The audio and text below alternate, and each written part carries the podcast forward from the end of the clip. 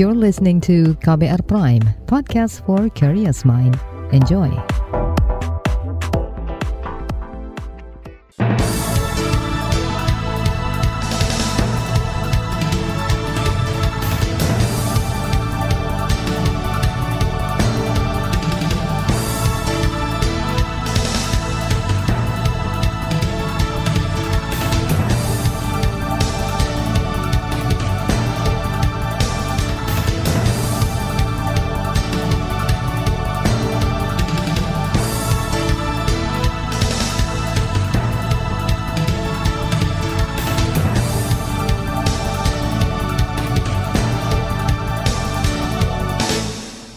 Selamat pagi saudara, senang sekali kami bisa menjumpai Anda kembali melalui program Buletin Pagi edisi Kamis 14 April 2022.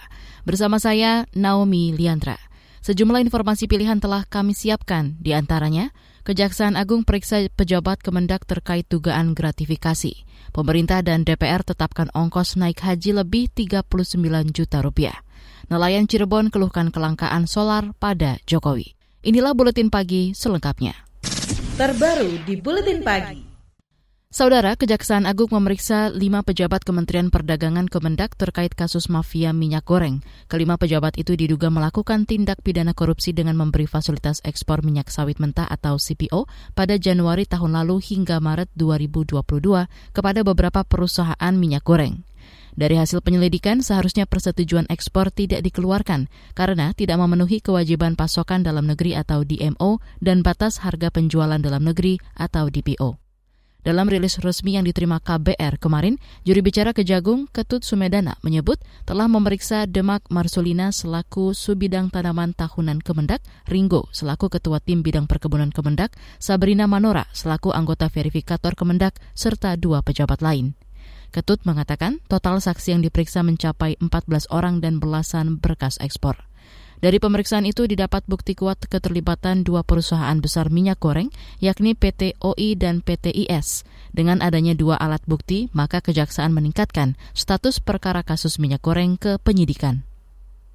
Menanggapi adanya dugaan keterlibatan pejabat di kementeriannya, Dirjen Perdagangan Dalam Negeri Kemendak, Oke Nurwan, mendukung kejaksaan terus mendalami dugaan tersebut.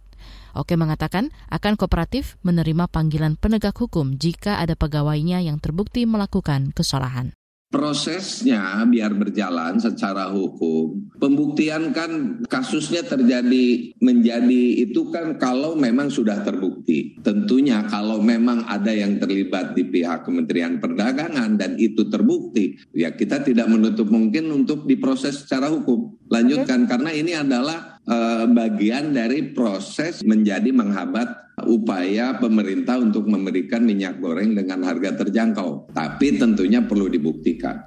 Dirjen Perdagangan Dalam Negeri Kemendak Oke Nurwan mengatakan saat ini bersama Satgas Pangan Polri telah menyelidiki dugaan penyelewengan minyak goreng oleh distributor. Pasalnya kebijakan pemenuhan kebutuhan dalam negeri atau DMO setara dengan 720 ribu ton. Jumlah tersebut sangat besar dibanding kebutuhan konsumsi yang hanya 327 ribu ton per bulan. Menurut Oke, dengan hitungan tersebut seharusnya tidak ada kekosongan stok. Namun ia menduga distribusi tidak berjalan baik lantaran dialihkan pada kebutuhan lain. Saudara, dukungan pengusutan kasus mafia minyak goreng juga datang dari parlemen. Anggota Komisi Bidang Industri DPR, fraksi PKS Amin Ak, meminta kejaksaan mendalami keterlibatan para pejabat di Kementerian Perdagangan.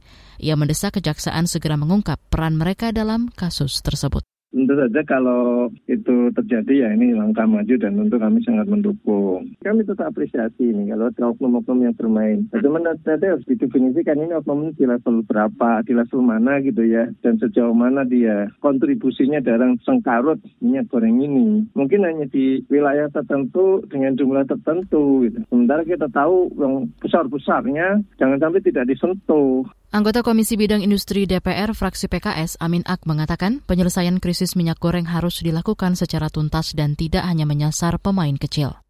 Sementara itu Ketua Asosiasi Pengusaha Retail Indonesia Aprindo, Roy Mande, menilai perlu ada audit rantai pasok distribusi minyak goreng. Pasalnya selama ini tidak ada data yang terkoneksi antar lembaga dan kementerian untuk mengawasi proses tersebut. Ketika audit supply chain yang harus dengan sistem digitalisasi, maka ini akan mengurangi potensi apa pun terjadinya yang berkaitan dengan indikasi corruption, indikasi kartel, indikasi mafia, dan lain sebagainya. Karena sekarang ini ya tentunya yang berkaitan dengan supply chain itu masih ada yang belum digital, ya kemudian juga tidak sinkronnya antara kementerian dan lembaga. Ketua Asosiasi Pengusaha Retail Indonesia Aprindo, Roy Mandi mengatakan, jika pengawasan distribusi tidak diperbaiki, maka permasalahan kelangkaan minyak dan mafia yang saat ini terjadi akan terus berulang. Apresiasi kerja Kejaksaan Agung yang dengan cepat menaikkan status perkara minyak goreng juga diungkapkan Koordinator Masyarakat Anti Korupsi atau MAKI, Bonyamin Saiman. Menurutnya, Kejagung mampu mengungkap dugaan pemberian izin ekspor yang tidak memenuhi syarat itu. Kata dia, patut diduga pejabat Kementerian Perdagangan telah mendapat suap atau gratifikasi dari pihak swasta saya mengapresiasi itu saja ini karena mampu mengungkap hal yang substansi gitu karena ini berkaitan dengan izin ekspor ternyata kan gitu kan di, ini kan justru di anu yang digembar-gembarkan menteri ada mafia itu kan seakan-akan di luaran gitu kan hmm. seperti swasta swasta tapi ternyata ini swasta yang bekerja sama dengan oknum dalam di ke mana oknum pejabat di kedangan kan malah kan jadi lebih jauh lah Kejaksaan Agung bisa mengungkap bukan sekedar orang yang bikin kartel, bikin uh, penimbunan, bikin usaha-usaha yang merugikan rakyat. Boyamin mengatakan permainan minyak goreng tidak lepas dari kong kali kong atau pemufakatan pemangku kebijakan. Ia kecewa dengan sikap pemerintah bila dugaan gratifikasi itu terbukti. Pasalnya, pemerintah seharusnya berpihak kepada kepentingan masyarakat. Saudara Presiden sebut ekonomi mulai membaik usai dihantam pandemi. Informasi selengkapnya sesaat lagi. Tetaplah di Buletin Pagi KBR. You're listening to KBR Pride, podcast for curious mind. Enjoy!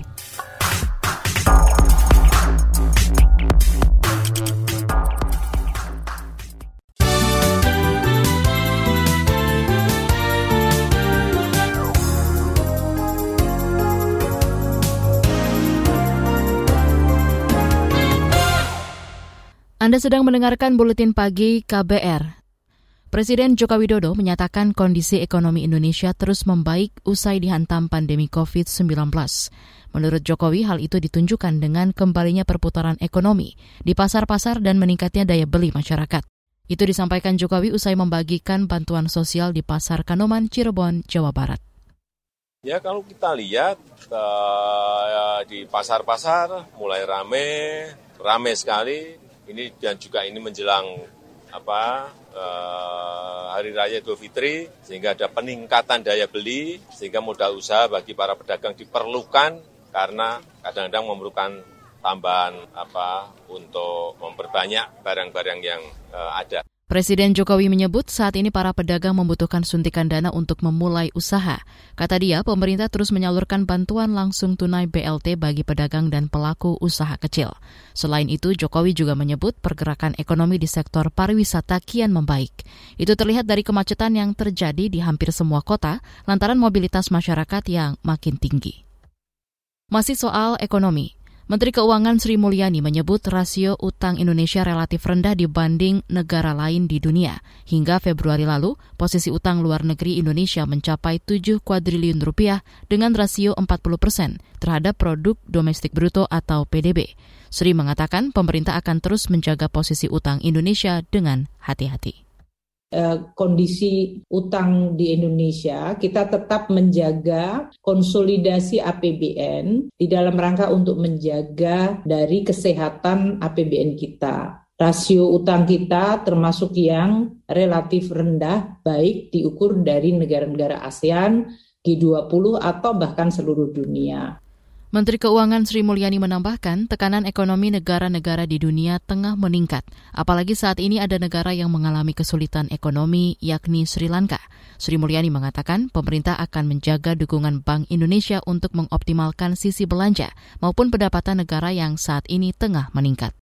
Kita beralih ke informasi hukum. Komisi Pemberantasan Korupsi KPK menyerahkan sepenuhnya dugaan pelanggaran etik Komisioner Lili Pintauli Siregar ke Dewan Pengawas KPK. Juri bicara KPK Ali Fikri meminta masyarakat juga tetap menghormati proses pemeriksaan itu. Lili diduga menerima fasilitas nonton MotoGP 2022 di Mandalika, Nusa Tenggara Barat, serta fasilitas lain berupa penginapan di Amber Lombok Beach Resort.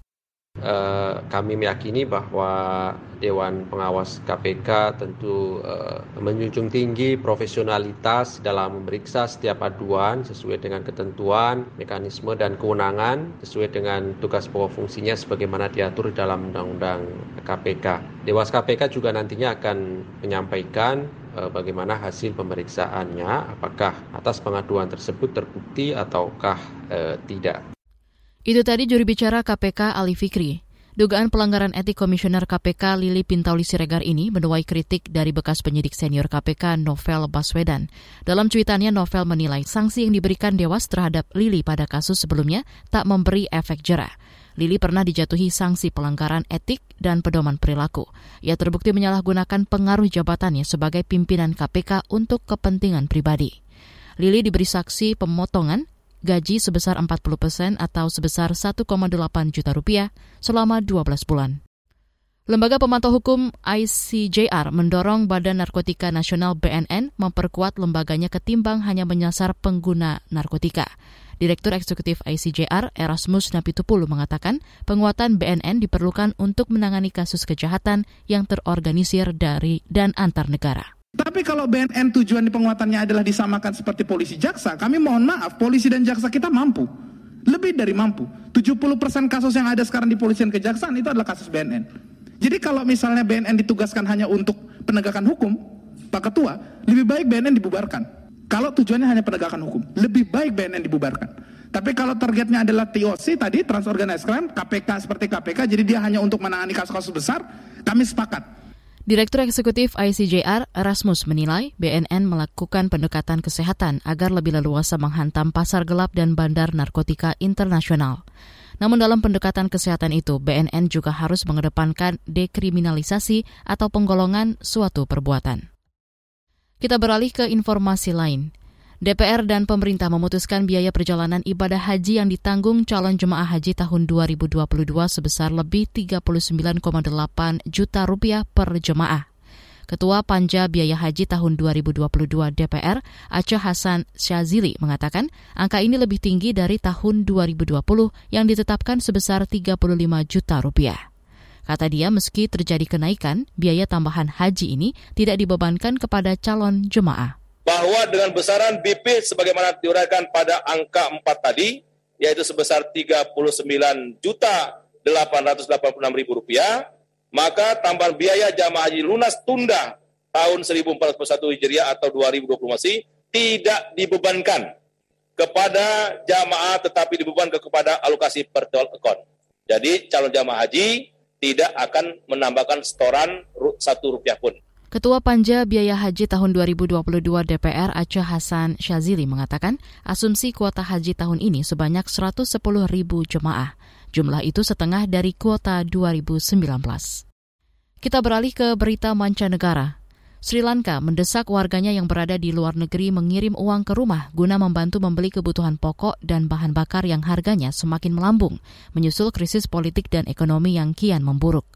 Dilansir dari AFP, imbauan itu diterapkan Kolombo menyusul kegagalan pemerintahan Presiden Gotabaya Raja Paksa lantaran bangkrut dan gagal membayar utang luar negeri senilai 732 triliun rupiah setelah kehabisan devisa untuk mengimpor barang pokok. Gubernur Bank Sentral Nadalal Weresinge mengatakan negara membutuhkan diaspora dan warga Sri Lanka di luar negeri untuk mendukung negara yang ada dalam keadaan genting dengan menyumbangkan devisa yang dibutuhkan. Presiden Ukraina Volodymyr Zelensky menawarkan pertukaran tahanan dengan Rusia. Zelensky bersedia membebaskan politikus pro-Presiden Vladimir Putin jika Rusia menyerahkan tahanan warga Ukraina. Dilansir dari Reuters, Zelensky mengaku siap membebaskan Viktor Medvedchuk. Sebagai imbal balik, Zelensky meminta warga Ukraina yang ditangkap pasukan Rusia sebagai tahanan perang dibebaskan. Sebelumnya Ukraina menangkap Medvedchuk dalam operasi khusus pada Selasa lalu. Selama ini Medvedchuk dikenal dekat dengan Putin. Ia juga kerap menyerukan kebijakan yang pro-Rusia seperti menolak Ukraina masuk NATO. Kita beralih ke berita olahraga. Bermain imbang 3-3, Liverpool melaju ke semifinal Liga Champions. Bermain di markasnya Stadion Anfield dini hari tadi, Liverpool mendapat perlawanan keras dari klub Portugal Benfica. Tiga gol Liverpool disumbangkan melalui Ibrahima Konate dengan satu gol dan Roberto Firmino dengan dua gol. Benfica membalas tiga gol yang dicetak Gonzalo Ramos, Roman Yaremchuk, dan Darwin Nunes. Pada leg pertama, Benfica tunduk dengan skor 1-3. Hasil imbang leg kedua membuat The Reds melaju mulus ke semifinal Liga Champions dengan agregat 6-4. Di bagian berikutnya, kami hadirkan laporan khas KBR bertajuk Tantangan Pemilu 2024 PR KPU dan Bawaslu. Tetaplah di Buletin Pagi KBR. You're listening to KBR Pride, podcast for curious mind. Enjoy!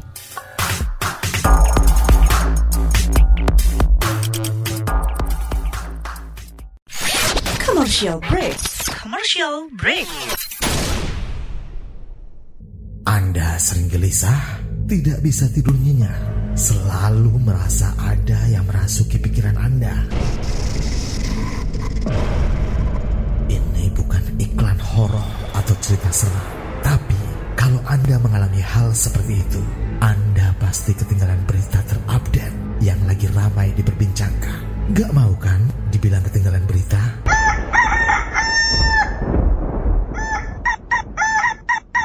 Makanya dengerin KBR Pagi, siaran pagi radio paling update menghadirkan narasumber yang terpercaya dan kredibel. Banyak lagu-lagu dari zaman old sampai zaman now. Setiap hari Senin sampai dengan Jumat mulai pukul 7 sampai 8 waktu Indonesia Barat. Bisa didengerin dari Aceh hingga Papua. Cukup satu jam saja untuk membuat kamu tetap update.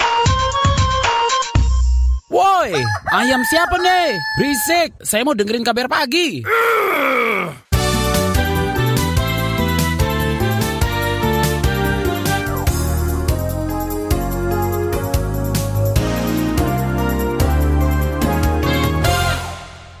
Anda masih bersama kami di Buletin Pagi KBR. Komisioner Komisi Pemilihan Umum KPU dan Badan Pengawas Pemilihan Umum Bawaslu periode 2022-2027 telah dilantik awal pekan ini. Usai pelantikan, Presiden Joko Widodo memerintahkan KPU dan Bawaslu bekerja cepat mempersiapkan pemilu 2024. Sebab ada sejumlah pekerjaan rumah yang harus segera ditangani demi suksesnya pesta demokrasi. Selengkapnya simak laporan khas KBR disusun jurnalis Astri Septiani bahwa saya, bahwa saya akan memenuhi tugas dan kewajiban saya. Akan memenuhi tugas dan kewajiban saya. Sebagai anggota Komisi Pemilihan Umum. Sebagai anggota Komisi Pemilihan Umum. Sebagai anggota Badan Pengawas Pemilihan Umum. Sebagai anggota Badan Pengawas Pemilihan Umum. Dengan sebaik-baiknya. Dengan sebaik-baiknya. Sesuai dengan peraturan perundang-undangan. Sesuai dengan peraturan perundang-undangan itu tadi Presiden Jokowi saat mengambil sumpah jabatan pada acara pelantikan anggota KPU dan Bawaslu di Istana Merdeka, Jakarta. Ada tujuh anggota KPU dan lima anggota Bawaslu yang bakal bertugas untuk periode 2022-2027. Presiden Joko Widodo memerintahkan KPU dan Bawaslu segera bekerja dan langsung berkoordinasi dengan DPR dan pemerintah untuk mempersiapkan pemilu dan pilkada serentak 2024. Tahapan pemilu akan dimulai pada 14 Juni 2022. Itu sebabnya dibutuhkan persiapan yang matang. KPU dan Bawaslu harus segera mempersiapkan semuanya secara detail dan matang, menjaga agar kualitas demokrasi tetap terjaga. Saya titip agar KPU juga menekankan soal pendidikan politik pada masyarakat. Jangan lagi membuat masyarakat terprovokasi oleh isu-isu politik identitas. Jokowi memastikan pemerintah akan mendukung sepenuhnya tugas KPU dan Bawaslu, termasuk soal anggaran serta kesiapan teknis lain yang dibutuhkan. Merespon perintah Presiden, Ketua KPU Hashim Asyari mengatakan segera mempelajari persiapan pemilu 2024, terutama yang telah dilakukan oleh anggota KPU periode sebelumnya. Hashim juga meminta dukungan dan kolaborasi semua pihak agar penyelenggaraan pemilu serentak berlangsung demokratis, transparan, dan akuntabel. Semoga dalam waktu dekat kita dapat menetapkan peraturan KPU tentang tahapan pemilu 2024 dalam rangka untuk memastikan bahwa penyelenggaraan pemilu tahun 2024 akan berjalan sesuai dengan rencana jadwal yang telah ditentukan. Perwakilan anggota Bawaslu Rahmat Bagja mendukung penyelenggara pemilu untuk segera mengesahkan peraturan KPU. Menurutnya, hal itu diperlukan agar pengawas pemilu juga bisa segera menyusun peraturan Bawaslu untuk mengawasi seluruh proses tahapan pemilu. Kami bersama-sama akan melakukan seluruh proses pengawasan tahapan penyelenggaraan pemilu yang akan dilaksanakan pada bulan Juni ini. Sementara itu, Kementerian Dalam Negeri atau Kemendagri meminta penyelenggara pemilu menyusun jadwal, program, serta tahapan dengan mengedepankan prinsip-prinsip pemilu yang lancar dan aman. Menteri Dalam Negeri Tito Karnavian menjelaskan, lancar yang dimaksud adalah pemilu serentak bisa selesai dengan baik sesuai dengan rencana. Selain itu, ada tantangan berupa potensi konflik yang harus diantisipasi supaya memastikan pemilu berjalan aman masyarakat pasti akan berbeda pada pilihan, terbelah pada pilihan-pilihannya. Dalam ilmu security ya, sudut pandang keamanan, setiap pembelah perbedaan pasti akan mengandung konflik. Konfliknya yang penting tidak menghancurkan, tidak saling menghancurkan. Tapi konfliknya perlu di-manage demikian rupa. Tito meminta KPU dan Bawaslu memastikan keamanan dan kesehatan penyelenggara dan peserta pemilu. Ia meminta kasus kematian petugas TPS pada pemilu 2019 tak terulang kembali. Dalam proses penyelenggaraan pemilu, anggaran menjadi salah satu hal yang masih didiskusikan hingga kini. Menurut Presiden Jokowi, anggaran pemilu 2024 diperkirakan mencapai lebih dari 110 triliun rupiah. Dana itu bersumber dari APBN maupun APBD. Namun besaran dana penyelenggaraan pemilu disorot oleh anggota Komisi Bidang Pemilu DPR Mardani Alisera. Karena itu ia meminta KPU dan Bawaslu menghitung ulang anggaran agar dapat menghemat keuangan negara. Kata dia, untuk meminimalisir biaya pemilu 2024, sebagian fraksi di DPR telah setuju masa kampanye diperpendek saya pribadi menilai angka 110 itu terlalu besar. Dari 27 triliun naik ke 76 triliun untuk yang KPU itu terlalu besar. Kan yang 110 itu 76 triliunnya KPU, 33 triliunnya Bawaslu. Nah, angka 60 triliun itu menurut saya sudah cukup tinggi. Sebaiknya KPU dan Bawaslu menghitung ulang dan melakukan inovasi. Selain soal anggaran, anggota Komisi Bidang Pemilu DPR lainnya Anwar Hafid mewanti-wanti potensi politik uang. Karena itu ia meminta KPU dan Bawaslu mengantisipasi hal tersebut sejak awal agar pemilu bisa berkualitas. Demikian laporan khas KBR yang disusun dan dibacakan Astri Septiani. Informasi dari berbagai daerah akan hadir usai jeda. Tetaplah bersama Buletin Pagi KBR. You're listening to KBR Pride, podcast for curious mind. Enjoy!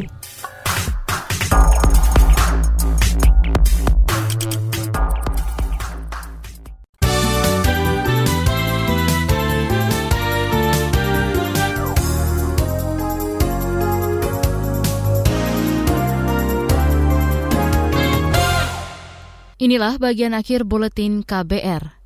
Kepolisian daerah Papua menduga pelaku penembakan terhadap dua tukang ojek di Kabupaten Puncak Jaya berasal dari kelompok bersenjata pimpinan Goliat Tabuni. Menurut juri bicara Polda Papua Ahmad Mustafa Kamal, Kabupaten Puncak Jaya merupakan basis kelompok tersebut. Yang masih kita dalami, masih didik, ya, masih uh, perlu dikumpulkan keterangan-keterangan dan uh, bukti-bukti lain untuk menguatkan dari kelompok siapa yang melakukan kekerasan di Puncak Jaya. Memang Kabupaten Puncak Jaya ini sudah alhamdulillah sudah cukup lama kondusif sekali. Kita juga dikejutkan dengan peristiwa penembakan terhadap tukang ojek. Juri bicara Polda Papua, Ahmad Mustafa Kamal mengungkapkan dua korban ditembak saat berkendara dalam perjalanan pulang usai mengantar penumpang. Sementara itu Kapolda Papua Matius De Fahiri mengatakan kelompok bersenjata pimpinan Goliat Tabuni telah pindah ke Kabupaten Puncak dan Mimika sejak 2012. Namun bagian dari kelompok itu diduga masih bertahan di Kabupaten Puncak Jaya. Sebanyak 11 unit rumah warga kampung Wah Pongas, Kabupaten Bener Meriah Aceh rusak diterjang puting beliung. Kondisi ini menyebabkan masyarakat panik keluar rumah untuk menyelamatkan diri. Kepala Bidang Kedaruratan Badan Penanggulangan Bencana Daerah BPBD Bener Meriah, Anwar Sahdi mengatakan, bencana itu terjadi saat angin kencang disertai hujan dalam durasi singkat. Kata dia, seluruh bagian atap rumah warga berhamburan diterjang angin. Kabit Kedaruratan BPBD Bener Meriah Anwar Sahdi menambahkan, BPBD bersama Dinas Sosial sudah menyalurkan bantuan untuk menanggulangi para korban bencana tersebut, termasuk pula ikut membantu perbaikan kerusakan yang disebabkan bencana puting beliung di lokasi. Nelayan di Cirebon, Jawa Barat menyampaikan keluhannya kepada Presiden Joko Widodo terkait sulitnya mendapat bahan bakar minyak BBM jenis solar untuk melaut. Keluhan itu disampaikan Gion, salah satu nelayan saat Jokowi berkunjung ke Desa Bandengan, Kecamatan Mundu, Kabupaten Cirebon. Ia mengatakan saat ini pembelian solar dibatasi hanya 30 liter, padahal kebutuhan mencapai 50 liter. Menanggapi keluhan para nelayan, Jokowi memerintahkan Menteri BUMN untuk mendirikan SPBU khusus nelayan, sehingga para nelayan tidak lagi berebut solar dengan kendaraan darat lain. Informasi tadi menutup jumpa kita di Buletin Pagi hari ini. Pantau juga informasi terbaru melalui kabar baru, situs kbr.id, Twitter kami di akun @beritaKBR, serta podcast di alamat kbrprime.id. Akhirnya saya Naomi Liandra bersama tim yang bertugas undur diri. Salam.